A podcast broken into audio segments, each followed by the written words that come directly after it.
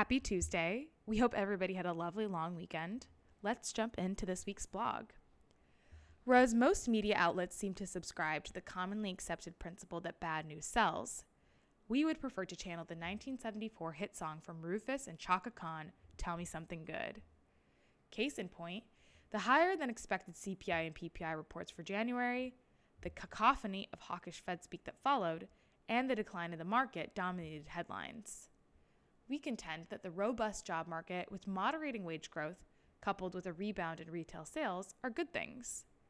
Additionally, the NASDAQ composite gained 0.6%, the Russell 2000 jumped 1.4%, and there were more advancing than declining issues, with 240 new 52 week highs and just 32 new lows. The yield on the 10 year Treasury moved up 9 basis points to 3.83%, with the dollar inched up and gold wiggled lower. Crude oil and the oil and gas sector in the stock market were the biggest losers, with the consumer sector the best performer. Earnings season continues to be subpar, although the number slightly improved from a 5% earnings decline to 4.7% during the week, with 82% of companies now having reported results for the fourth quarter. A similar decline in earnings is expected in the first quarter and another decline in the second quarter.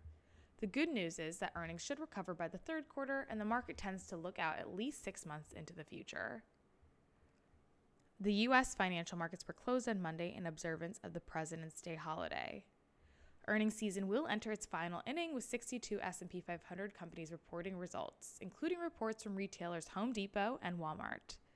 Stock futures declined Tuesday morning following the results from those two companies, in which the bad news of cautious forecasts stole the headlines, despite earnings that exceeded expectations. Geopolitics contributed to the negative tone Tuesday morning as Russian President Vladimir Putin delivered his State of the Nation address that included suspending Russia's participation in the nuclear arms treaty with the U.S. and other troubling statements. On Wednesday, the minutes from the February FOMC meeting will be released. That meeting took place prior to the string of stronger than expected economic reports and hotter than expected inflation data. On Friday, the Bureau of Economic Analysis reports personal income and expenditures for January, as well as the Fed's favored inflation gauge, the core PCE. The consensus calls for a 1% month over month rise in both income and spending, and a 0.1% decline in the PCE. Those data points would certainly qualify as telling us something good. The interpretation of the PCE data could be nuanced as in recent weeks the Fed has brought up a new key inflation measure that varies from its historical focus, which has been core PCE. Instead, the Fed has been mentioning core PCE services X housing, which may be the Fed's new key measure. Such a shift seems logical, given that approximately two thirds of the US economy is services rather than manufacturing, and because housing prices tend to severely lag other general price trends. Housing transactions are quite infrequent relative to other services transactions, such as internet access, auto maintenance, cleaning services, and others. Turning to stocks on the move. Up 11.3% was Otter Tail Corp, ticker OTTR. Last week, Otter Tail reported fourth quarter earnings that slightly missed with a dollar per share and 301.4 million for the period. The company also initiated inline guidance for fiscal year 23 as resin prices recede and the plastics industry normalizes. The stock's rally, however, is mainly attributed to the news that Otter Tail will be included in the S&P Small Cap 600 index going forward. The following stocks moved with no news. Down 12.5% was APA Corp, ticker APA. Up 17% was the Container Store Group Inc., ticker TCS. Up 11.6% was Superior Group of Companies Inc., ticker SGC. And up 12.3% was Orion Energy Systems Inc., ticker OESX. Thank you for tuning in to this edition of Kubi's Commentary, and have a great rest of your week.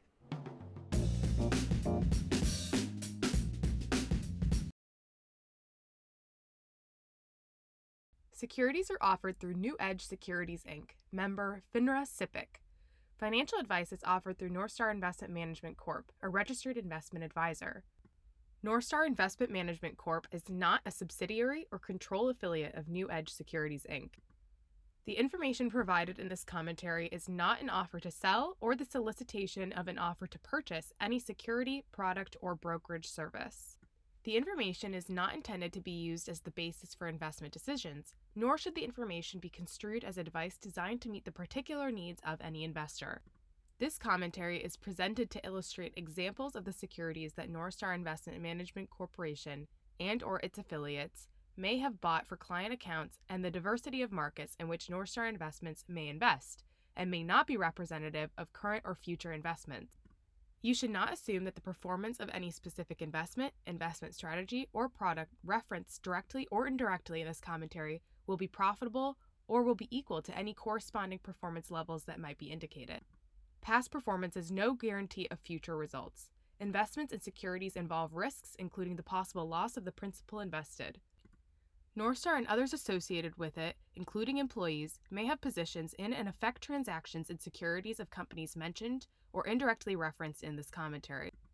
Northstar may buy, sell, or hold these securities in proprietary or client accounts. Northstar will not be providing regular updates or advising you of any changes in the views expressed herein. Investors should consider their investment objectives, risk tolerance, and financial situation and needs before investing in any security. Tax considerations, commissions, fees, and other costs should be carefully evaluated with one's investment and or tax advisors. Information provided is obtained from sources deemed to be reliable, but Northstar cannot guarantee the accuracy or completeness of the information. This material may not be reproduced, distributed, or transmitted to any other person in whole or in part without the prior written consent of Northstar. A copy of Northstar Investment Management Corporation's Form ADV brochure privacy notice, and business continuity plan summary can be obtained by calling 312 580 0900.